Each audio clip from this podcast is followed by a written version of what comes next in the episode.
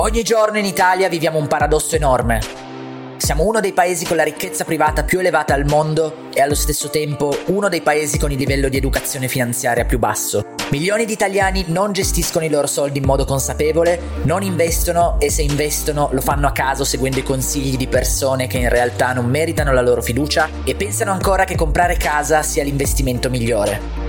Per questo abbiamo dato vita a questo podcast I principi dell'investimento con Luca Lixi, fondatore di Lixi Invest e punto di riferimento in Italia nella finanza personale, che in ogni episodio ti svela come riprendere il controllo dei tuoi soldi e come investirli per generare ricchezza nel lungo periodo. Leggi la guida che ha preparato per te dal titolo I 5 errori che tutti gli investitori fanno e come evitarli, che ti fa finalmente aprire gli occhi sui comportamenti sbagliati che mettono in pericolo la tua crescita finanziaria. Ogni investitore consapevole non può fare a meno meno di questa guida la trovi andando su principidellinvestimento.com, quindi vai su principidellinvestimento.com per mettere le tue mani su questa preziosa guida e adesso buon ascolto.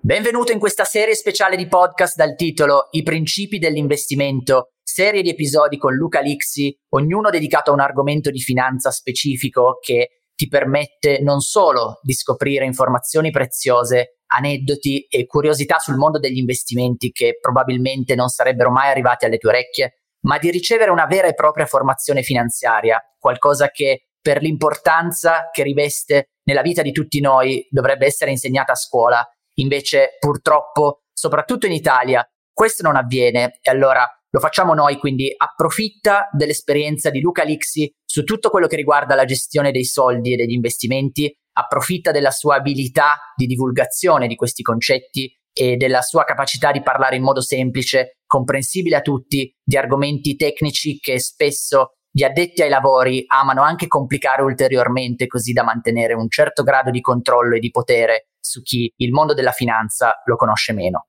Io sono Valerio Russo, conduco il podcast Talent Bay, dove ho avuto il piacere di ospitare Luca Lixi, in particolare l'episodio 35 in sua compagnia è uno dei più ascoltati di tutto il podcast.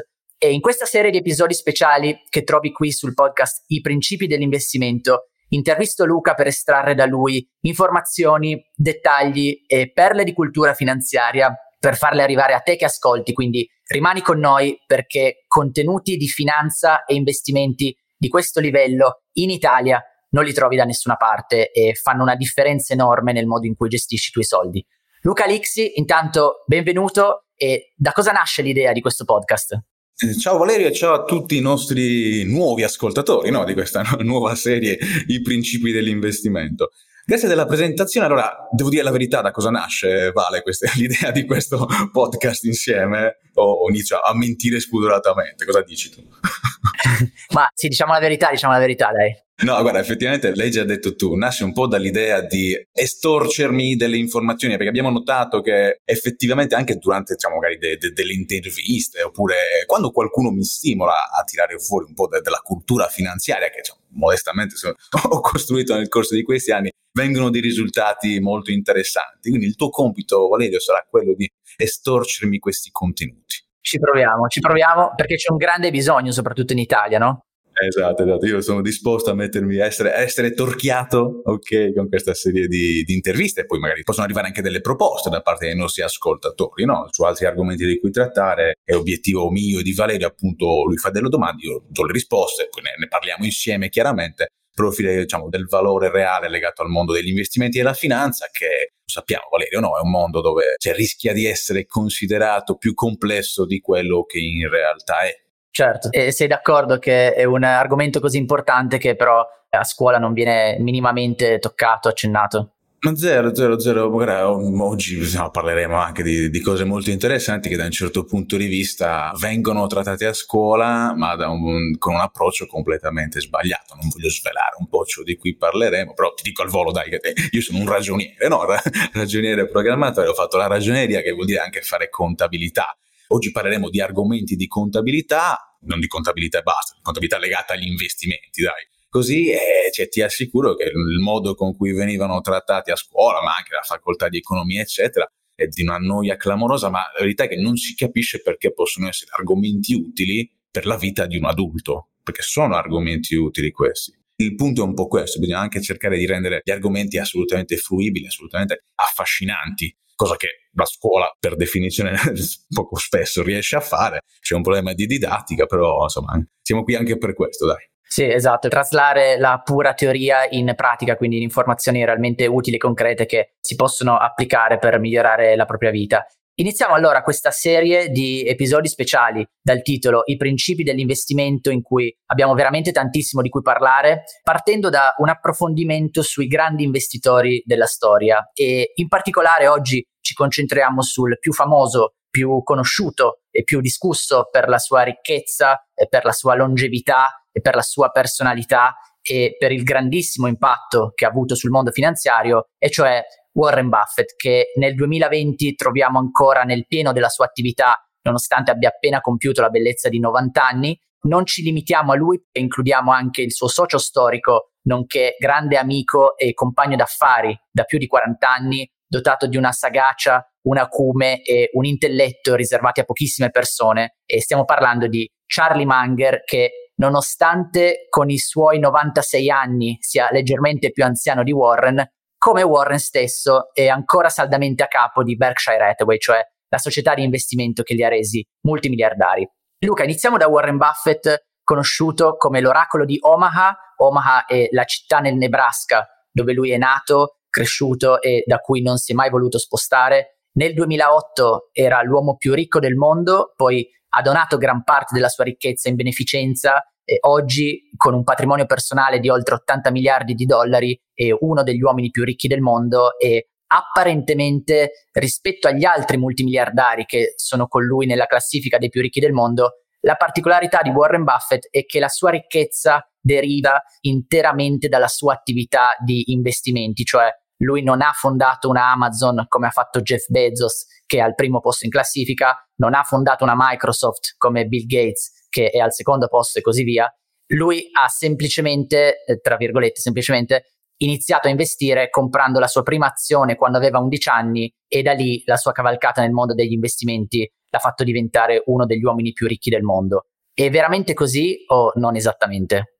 Parto col dire che ogni volta che sento uh, ribadita l'età di questi due eroi dell'investimento rimango sempre scioccato. Cioè, Warren Buffett 90 anni, Charlie Munger 96 anni, una cosa è una cosa pazzesca, è una cosa pazzesca, cioè, anche solo gli anni in cui sono nati, gli anni in cui hanno prosperato e ancora oggi sono assolutamente sul pezzo e poi con l'esperienza hanno accumulato saggezza. In realtà un bel modo di invecchiare, Valerio, non so se sei d'accordo, che, che auguro, auguro veramente a tutti. Allora, qua sul discorso investimenti e imprenditoria, cioè non è Warren Buffett è comunque considerabile a tutti gli effetti un imprenditore, mm, che comunque è amministratore e presidente di una holding, la Berkshire Hathaway, che è la, l'azienda appunto di cui è amministratore e presidente, che, che, è una holding con Munger che è vicepresidente e quindi a tutti gli effetti è un imprenditore. Questo lo voglio dire in maniera molto chiara perché, ok, nell'immaginario collettivo Warren Buffett è il miglior investitore di tutti i tempi ed è effettivamente anche un investitore, ma le due cose non sono assolutamente in contrasto.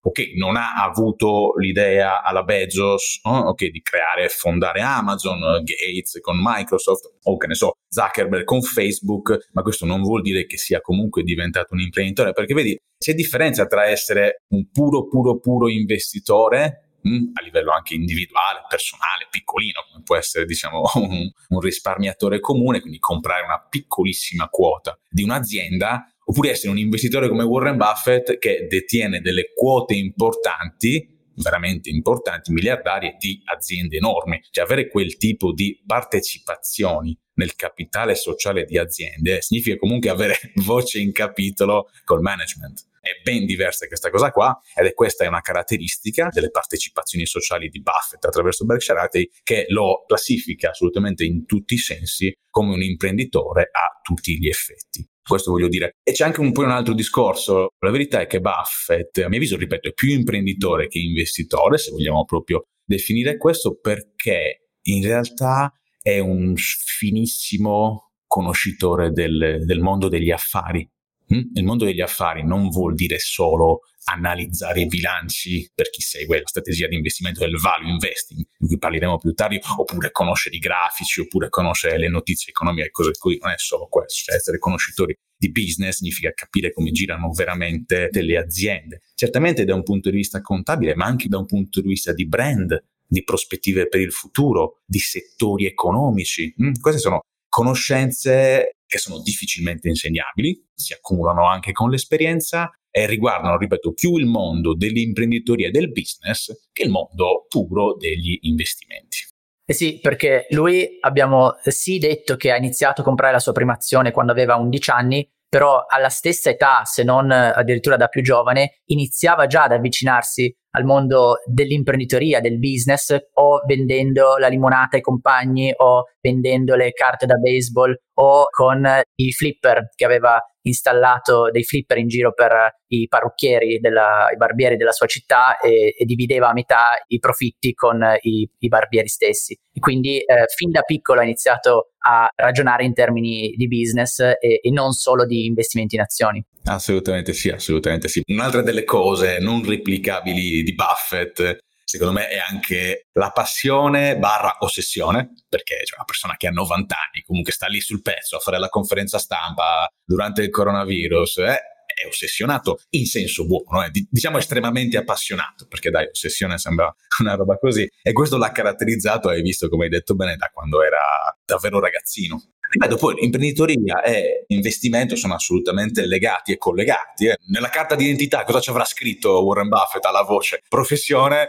non ha bisogno di essere catalogato in nessuna delle due categorie, no? È Warren Buffett. E ripeto, una delle cose difficilmente replicabili è anche il suo talento possiamo dire fiuto per gli affari? Perché vedi, Vale, una domanda che mi arriva spesso, o comunque anche una headline, un titolone che tu vedi spesso, no? investire come Warren Buffett, ma lo, usiamo anche noi per questo podcast. Non ha molto senso, cioè non, non si può investire come Warren Buffett, perché significherebbe davvero dire vuoi imparare a giocare a basket come Michael Jordan? Cosa puoi insegnare alle persone per giocare a basket come Michael Jordan? Certo che devono allenarsi, così vengono stimolate a dare il meglio, a studiare, a fare tutte queste cose qua fantastiche qua, eh, c'è una componente di talento, ragazzi miei, che non, non, è insegnabile, non è replicabile. Poi, una volta che tu ti impegni a diventare Warren Buffett o Michael Jordan, magari non ci arriverai.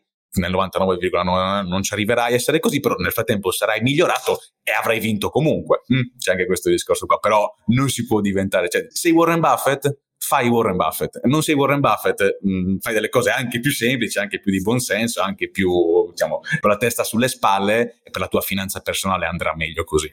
Perché talento, come dicevi, è ossessione. Infatti, anche lui stesso ha detto che entro i 10-11 anni aveva letto due volte tutti i libri di finanza che erano disponibili nella sua biblioteca di Omaha e quindi un certo grado di ossessione, anche perché a quell'età chiudersi a leggere libri di finanza non è proprio una cosa comune ti rendi conto, è pazzesco. E ripeto, cioè, quando senti queste cose qua, poi magari sono un pochino romanzate, la verità sta nel mezzo, però sì, io ci, io ci credo che l'ha fatto veramente. Sì. è pazzesco, pazzesco. E Luca, lo stile di investimento di Warren Buffett è definito value investing, che lui ha imparato direttamente da Benjamin Graham, che è riconosciuto come il padre del value investing. In cosa consiste questo value investing e in che modo la conoscenza di questo metodo può essere utile alla persona comune, al risparmiatore che investe i suoi soldi? Domanda molto ampia e molto, molto interessante. Cerchiamo di dare veramente cioè, nozioni formative di altissimo livello, poi, poi, ne parliamo insieme. Partiamo un po' da lontano, no? vi racconto un po', un po', cosa significano questi termini e chi sono questi personaggi che,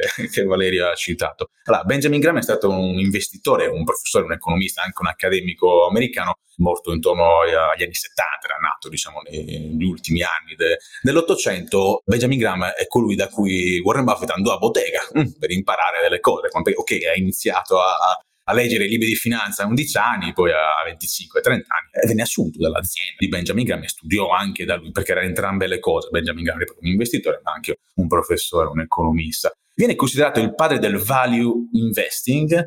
Il bello dell'inglese no? è che con due termini ce loro identificano perfettamente una cosa che è il value investing. L'italiano è un po' più, è un po più tosto, come lo tradurresti? Guardi, l'investimento di valore cioè, non vuol dire niente, no? te lo traduco io per quello che deve. Con dieci parole te lo traduco, però cioè, io lo definisco così: c'è una strategia di investimento okay? basata sulla ricerca di valore ancora inespresso o comunque sottovalutato. Ora spieghiamo un po'. Per me infatti sarebbe più corretto comunque chiamarlo undervalue investing, quindi investimento sulla sottovalutazione su ciò che è sottovalutato. Partiamo ancora, ripeto, qui da lontano, questa è pura formazione gratuita veramente, insomma. Esistono due metriche per giudicare e valutare qualcosa, non solo nei titoli azionari, ma anche su altri beni, merci, eh, che, servizi che potete comprare, che sono queste due metriche, sono una cosa è il prezzo, una cosa è il valore. Prezzo e valore possono sembrare sinonimi a chi, per chi non conosce magari niente di, di, finanza, di investimenti, non lo sono. Torniamo avanti nel tempo, Buffett disse il prezzo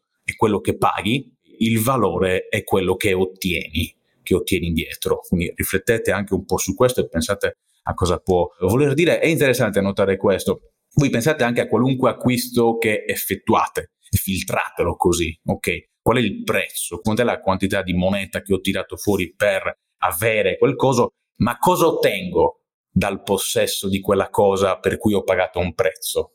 Mm? In termini di che cosa? In termini di valore, che comunque è una valutazione più generica e da un certo punto di vista ognuno può dare anche una sua valutazione. Penso una cosa, cioè qual è il valore mm, di una borsa di Hermes, no? Cioè qual è il valore? Se rispondiamo, insomma, non possono rispondermi tutti i nostri radioascoltatori. Gli ascoltatori di un podcast sono comunque radioascoltatori. Valerio, tu che sei più esperto, com'è che si dice? Sì, radioascoltatori digitali. Qual è il valore quindi di una borsa di Hermes? Il materiale, la pelle, di, per quanto pregiata con, con, cui è stata prodotta, cioè la, la manifattura che c'è dietro, oppure il prezzo di listino con cui è pagato, oppure al contrario il valore di una borsa è quello che ottieni in termini anche di capitale emotivo, quello che ottieni magari per aver fatto, che ne so, il regalo a tua figlia che si laurea ed è contenta, a tua moglie per l'anniversario, oppure se è un acquisto personale, perché non è che solo gli uomini regalano delle borse di lusso alle donne, se le possono pure comprare da soli, insomma, per la parità dei sessi negli acquisti. No? Cioè, oppure il valore di questa borsa è ciò che riesce a esprimere di te, ciò che vale per te, o perché il valore emotivo per cui semplicemente ti fa star bene questo acquisto.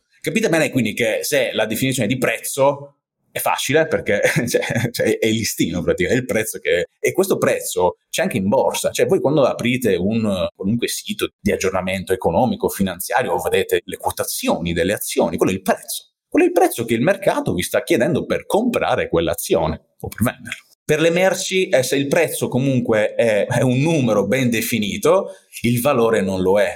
E il problema è questo, perché torniamo alla strategia di investimento nota come value investing che quindi punta a scovare dei titoli di aziende che presentano delle forti sottovalutazioni, ovvero dei prezzi molto inferiori rispetto a quello che è il valore. Ma qual è il problema? È interessante, no? Figo, compro le cose a sconto, compro le cose che hanno un prezzo molto più basso di quello che valgono, così quando il mercato scoprirà il vero valore di quello che ho comprato sotto costo, io ci potrò guadagnare. Figo, bello, eh, però ci sono vari problemi su questo, perché capite bene che stimare il valore quindi questo fair value, quindi questo valore equo, è comunque difficile perché rimane comunque una valutazione, una stima, cioè una, una perizia, un, un'opinione, chiamiamola come, come volete. Ci sono poi dei dati che aiutano a poter fare una valutazione, ma rimane comunque una scommessa da un certo punto di vista. Ci sono dei modi, ripeto, oggettivi, analisi di bilancio, mm, poi magari dopo facciamo, un, non voglio rispondere 10 minuti a questa domanda qua, ci sono dei vari indicatori che ci possono aiutare a comprendere se effettivamente un'azione è sottovalutata o sopravvalutata, ma rimangono comunque delle stime, delle valutazioni, perché è anche vero che il mercato, che comunque determina il prezzo di un'azione, può rimanere irrazionale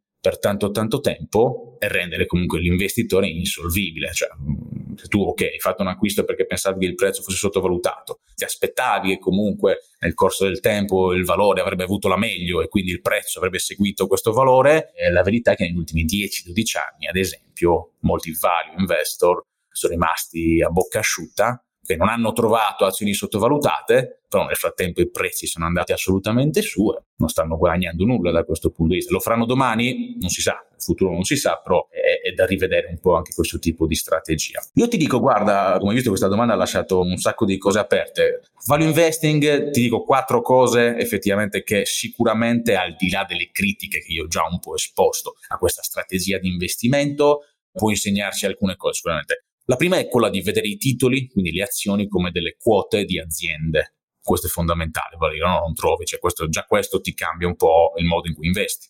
Sì, come eh, quote di business, quindi intendi non solo come un qualcosa che ha un prezzo che ogni giorno può andare su e giù. Assolutamente, assolutamente. Essere consapevoli che quando acquisti un investimento, acquisti un'azione, sia un'azione singola oppure magari una quota di un fondo di investimento che contiene aziende al suo interno, stai comprando un pezzo di azienda, una quota di azienda, una quota del capitale sociale di un'azienda, per quanto piccolo, però stai comprando economia reale. Questo ricordiamolo, ok? Un altro insegnamento è di non, focalizzarsi sulle fluttuazioni di prezzo di breve termine, e questo assolutamente lo condivido, condividiamoci comunque sull'espressione di valore nel lungo termine. Terzo insegnamento è non confondere l'investimento con la speculazione, perché sono due cose, due cose separate. Non inizio, perché sono veramente no. Solo con questa domanda abbiamo finito il podcast praticamente. E il quarto è anche l'amore per la contabilità. Eh, ti dicevo, ne parlavo prima, no? io sono ragioniere tanti anni fa e effettivamente c'è contabilità, si fa chiaramente economia aziendale, ragioneria, non so adesso come, come si chiamerà nei tempi moderni ed era una, verrà vista come una cosa noiosissima che tutti questi bilanci, una rottura di ti assicuro che se mi avessero detto che a me a 16 anni che studiare questa roba qua era un modo per fare soldi, proprio spiegato così, mi sarei appassionato di più, invece zero, no? studia contabilità così diventi commercialista. Eh, con tutto il rispetto a quegli amici commercialisti fanno una professione assolutamente interessante, però insomma, è anche più interessante studiare contabilità per diventare piano piano degli esperti di business. Quindi questi è un po' gli insegnamenti di Benjamin Graham, chiudo qui, se no monopolizzo la puntata. Forse l'ultima cosa che possiamo aggiungere su Benjamin Graham, perché può essere molto utile, la sua frase sulla bipolarità di Mr. Market del mercato, giusto? Fantastico, sì, sì, lui definiva questo il mercato proprio, no? Che alla fine il mercato è data dal, dalla somma di tutti gli operatori di mercato, però consideriamolo un'entità unico, lui definiva uno, uno psicopatico, maniaco depressivo, non ricordo esattamente le cose, però comunque cosa fa il mercato effettivamente? Si sveglia la mattina, questa entità che lui considerava come Mr. Market, si sveglia la mattina e ti propone dei prezzi, ti propone ogni giorno dei prezzi però te li propone in base al suo umore, cioè qualche volta è euforico e quindi ti propone dei prezzi molto elevati rispetto a quello che può essere il valore, torniamo al discorso di prima, qualche volta è depresso e ti propone dei prezzi estremamente bassi rispetto a quello che può essere il valore. Non devi, il punto di, di Gramera, cioè non devi ascoltare la sua proposta, ma devi andare a vedere sempre questo discorso di sottovalutazione o sopravvalutazione, perché lui comunque tornerà ogni giorno a proporti sempre dei nuovi prezzi in base al suo umore, che è l'umore degli investitori, la metafora è un po' questa, no? Tu non ascoltare le sue, diciamo, tecniche di vendita o la sua bipolarità, appunto, concentrati un po' sui fondamentali, perché il value investing è anche considerabile strategia di investimento basata su analisi fondamentale e fondamentali, che sono i dati che trovi in bilancio. Ne ero scritti un paio, però, ripeto, poi andiamo veramente lunghi anche con gli altri investitori che approfondiremo durante questa serie di podcast. Sono argomenti che ricorreranno, quindi ascoltatevi anche gli altri e vi svelo tutto. Per ora va bene così. E poi arriva Munger, cioè Charlie Munger, il socio storico di Warren Buffett di cui abbiamo accennato prima, e Munger ha fatto letteralmente cambiare lo stile di investimento che Warren Buffett aveva fino a quel momento anche definito cigar butt investing, che in italiano possiamo tradurre come investire sui mozziconi di sigaro. Cioè la metafora del prendere un mozzicone di sigaro che trovi per terra perché vedi che ha ancora un ultimo tiro che si può fare, un'ultima fumata che si può fare e quell'ultima fumata è gratis. E per Warren questo significava comprare azioni di un'azienda messa chiaramente male, cioè il mozzicone di sigaro trovato per terra, messa chiaramente male ma che aveva un prezzo delle azioni che in quel momento era così basso che comprandola, quindi raccattandola da terra, avresti comunque potuto guadagnare perché da quel punto così basso doveva per forza risalire e quindi da qui la metafora che ti permetteva di fare l'ultimo tiro di sigaro eh, gratis. Charlie Munger convince Warren Buffett a interrompere questo stile di investimento perché anche se a volte sì lo faceva guadagnare, anzi Warren Buffett aveva già guadagnato effettivamente molto in questo modo del cigar butt investing, questo modo però non era però scalabile e con capitali sempre più grandi non poteva funzionare. Da qui Warren inizia a concentrarsi molto di più sulla qualità dei business e adotta una nuova filosofia che non è più centrata sul trovare aziende disastrate a prezzi bassissimi, ma invece trovare ottime aziende, ottimi business con ottimi manager e pagarli il prezzo giusto. Possiamo dire che in questo momento Buffett diventa sempre più imprenditore oltre che investitore e da qui la sua celebre frase che spesso tu ricordi che dice sono un investitore migliore perché sono un imprenditore e sono un imprenditore migliore perché sono investitore. Sì, sì, sì. Infatti, guarda, la figura di Charlie Munger eh, lo ripete anche sempre Warren Buffett, no? E lo conoscono, cioè se tu chiedi a, um,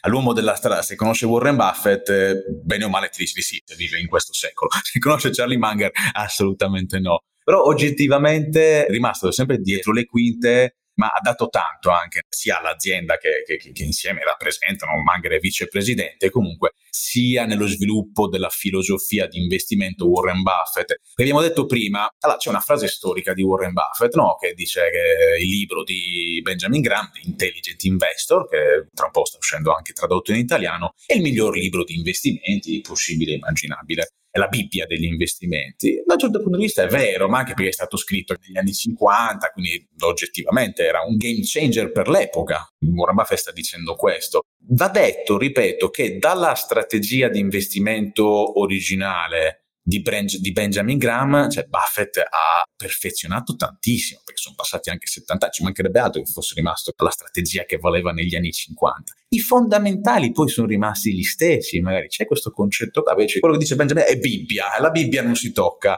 ma non è così. I fondamentali magari non si toccano, i dieci comandamenti, quelli del mio libro, i comandamenti hanno questo significato qua, danno le basi fondamentali, poi man mano che si va avanti ci si deve anche evolvere ora stiamo parlando di stile di investimento e Warren Buffett si è evoluto particolarmente grazie anche appunto all'aiuto di Charlie Munger. Per questa roba qua di mozziconi di sigarette. Ho capito che effettivamente magari potrebbero risultare degli investimenti pagati veramente nulla, così, però cioè, un mozzicone di sigaretta non diventerà mai una sigaretta intera, non diventerà mai un pacchetto e non diventerà mai una fabbrica di sigarette. Ti fai l'ultimo tiro gratis, però cioè, capisci bene che non è questo. Il punto fondamentale della vera strategia Buffett è aziende per carità che hanno degli affari prevedibili, che si occupano di business solidi, come si può dire, che lui conosce e che lui riesce a capire. Warren Buffett non investe nel biotech perché non ci capisce nulla. Già, già, con Apple ha fatto uno sforzo, ma perché comunque non è più informatica Apple, è un bene di consumo, quindi riesce a capire le dinamiche ed è riuscito a capirle molto bene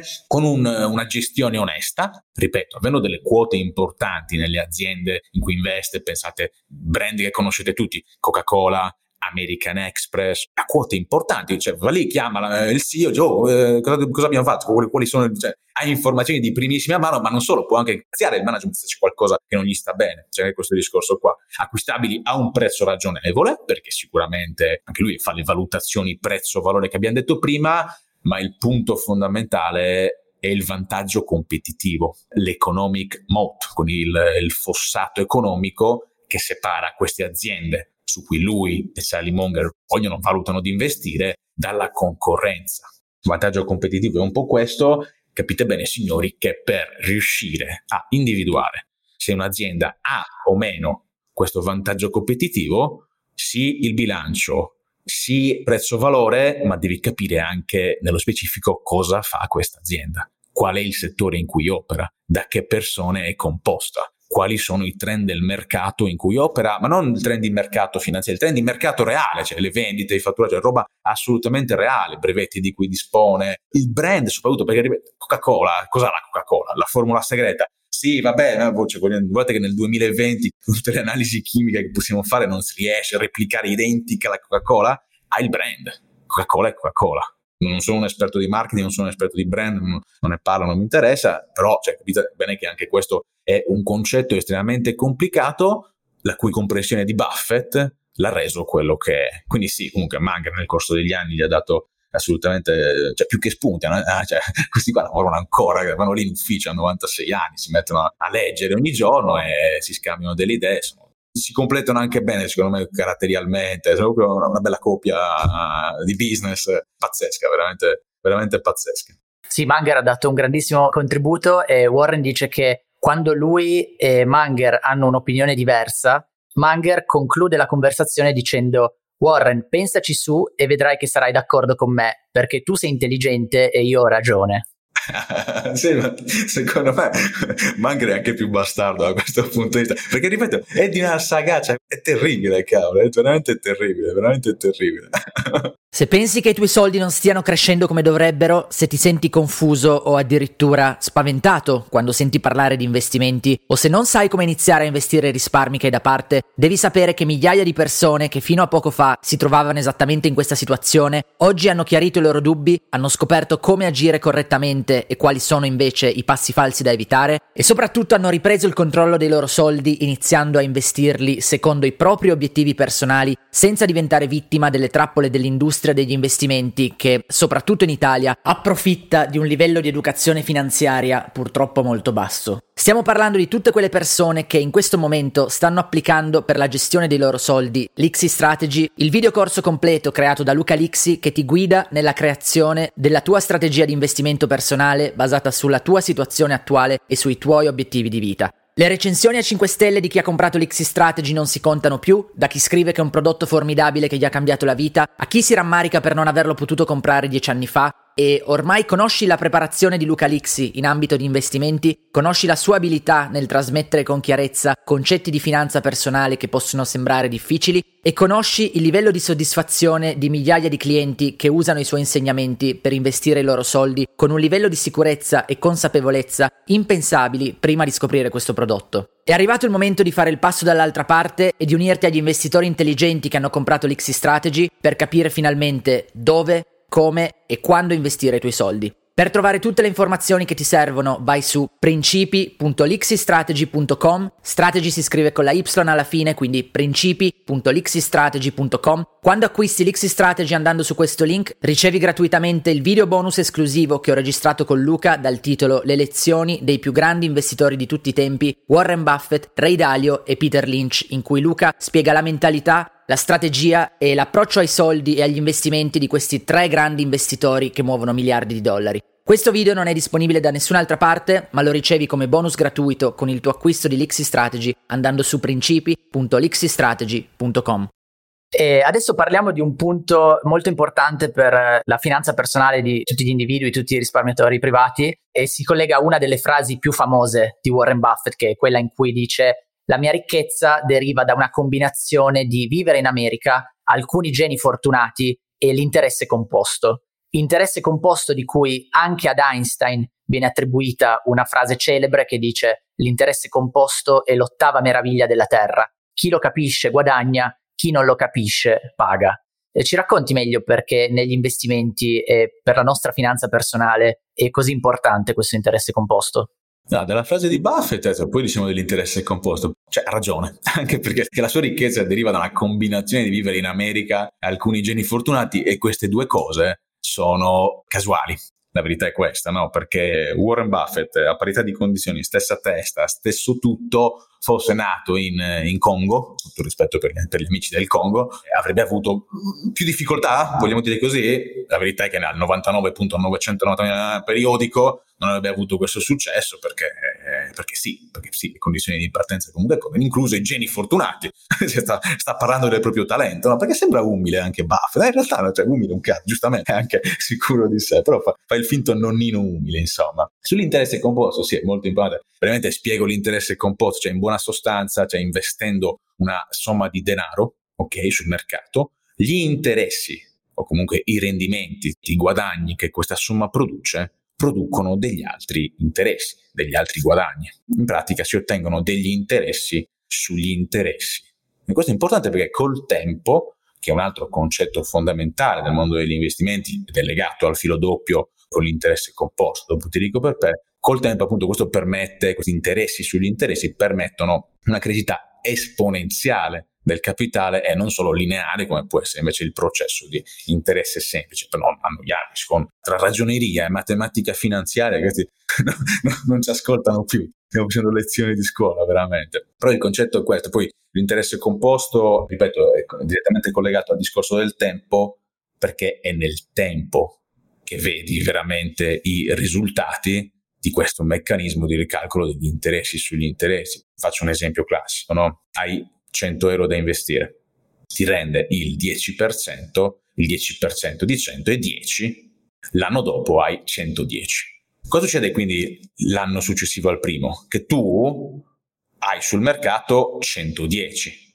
Quindi, ponendo il caso che guadagni un altro 10%, questo 10% non viene più calcolato sulla tua cifra iniziale, che era 100, abbiamo detto, no? Viene calcolato su 110. Quindi 110 con un rendimento del 10% sono 11 euro in questo caso di interessi, anziché i 10 del primo anno. Quindi hai guadagnato un extra euro se vogliamo, e tu dirai, vabbè, su 100 euro un extra euro, cioè capirai sta magia. No, fatevi una tabellina di cosa può voler dire questo in 10, 12, 15, 20, 50 anni.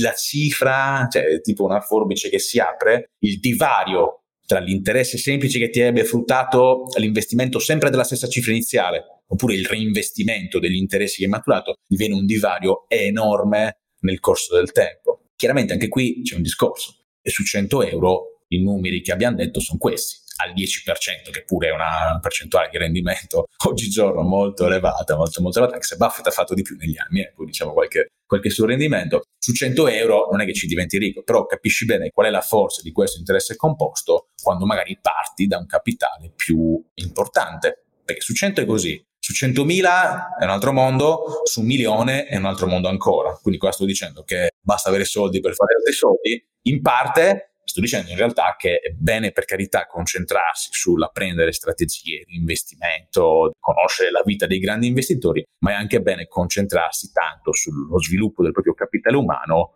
e, e sul risparmio, che è un concetto caro a Buffett, anche quello del risparmio, no? grande investitore, grande investitore, però sollecita costantemente ad avere buone abitudini di risparmio, così non peraltro, cioè hai una base di partenza di denaro, un capitale di partenza su cui poi applicherai questa magia dell'interesse composto che genera risultati maggiori, perché più è grande la base imponibile, per usare un termine contabile appunto, no? più è grande questa base imponibile, più questa magia dell'interesse composto diventa grande e magari richiede anche meno tempo, perché anche diventa già avere cifre importanti a 105 anni sperando di arrivarci, figo il giusto, insomma, dai. sì. E sul risparmio è molto famosa la sua frase che dice non risparmiare quello che ti rimane dopo le tue spese, ma spendi quello che ti rimane dopo aver risparmiato. Fondamentale, Valerio, fondamentale, la ripeto sempre, ho fatto dei video a tema su questo, ripeto, eh, cosa mi direbbero magari i nostri hater, vai, no, che adesso ce li anche tu gli hater, eh. Direbbero, eh, questo è semplice buonsenso, eh, ho capito, cioè, semplice buonsenso è una gran cosa, il semplice buonsenso, signori, che, che, però il semplice buonsenso però nessuno lo applica, per cosa fa la gente? Magari riceve lo stipendio, fa tutte le spese che deve fare e poi aspetta magari a fine mese, quindi giorni prima della ricezione dell'altro stipendio, per vedere se è rimasto qualcosa. Ma no che non è rimasto niente, cosa vuoi che rimanga? Cioè, basta che apri Amazon e fai cioè, acquisti cioè, quello che vuoi, non, cosa vuoi che rimanga se non ti metti in testa prima appena ricevi lo stipendio, allora questo 10%, questo 20%, oppure per ragioni in valore assoluto, questi 200, 300, 500, 3000 euro li metto da parte per il mio risparmio, per il mio investimento, quindi per il mio io futuro. Devi farlo prima e poi spendi la differenza, non il contrario perché sennò non ne rimarrà mai. Entri su Amazon un attimo, ripeto, trovi la cuccia per il tuo cagnolino con il LED, l'aria condizionata dentro, spendi 3.000 euro e hai bruciato tutto il risparmio. Luca, tu hai parlato spesso dei costi esorbitanti che vengono caricati dai gestori attivi, cioè delle commissioni molto alte e spesso anche molto nascoste che arricchiscono l'industria finanziaria a discapito dei risparmiatori che investono i loro soldi in questi fondi attivi dove per attivi intendiamo che fanno trading continuo con molte movimentazioni, molti acquisti, molte vendite, in contrapposizione invece ai fondi passivi, cioè che replicano passivamente il mercato, non hanno così tante movimentazioni e soprattutto hanno costi molto più bassi per chi investe i suoi soldi con loro.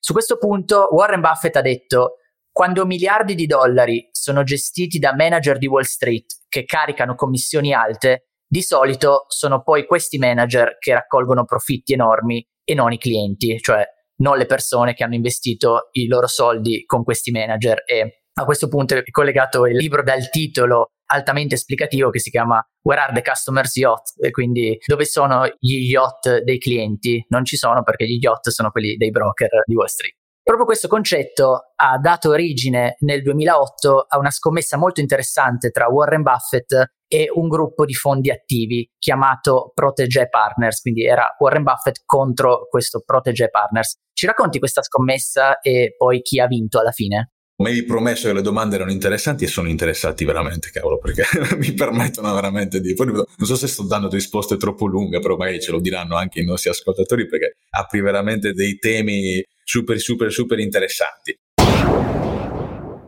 Termina qui la prima parte dell'episodio dedicato a Warren Buffett, uno dei più grandi investitori della storia, e al suo socio Charlie Munger. Continuiamo nel prossimo episodio con la seconda parte in cui non solo ascolti l'esito della scommessa molto particolare fatta nel 2008 da Warren Buffett contro il gruppo di fondi attivi chiamato Protégé Partners, ma soprattutto scopri qual è il grande insegnamento che il risultato di questa scommessa porta per te. Parleremo anche di due fenomeni di culto legati alla figura di Warren Buffett, cioè le sue lettere agli azionisti, diventate ormai leggendarie e vero e proprio materiale di studio, e l'incontro annuale ad Omaha, in Nebraska, con gli azionisti di Berkshire Hathaway, un piccolo ritrovo intimo a cui nel 2019 hanno partecipato 40.000 persone. Ascolterai tutto questo e tanto altro ancora, anche interessanti riflessioni su Charlie Munger, quindi non perdere la seconda parte di questo episodio su Warren Buffett e vai a leggere la guida preparata da Luca Lixi dal titolo I 5 errori che tutti gli investitori fanno e come evitarli, che ti fa aprire gli occhi sui comportamenti sbagliati che mettono in pericolo la tua crescita finanziaria. La trovi andando su principidellinvestimento.com. È stato un piacere averti con noi in questo primo episodio di questo podcast. Un saluto da Valerio Russo ci ritroviamo nel prossimo episodio dei principi dell'investimento.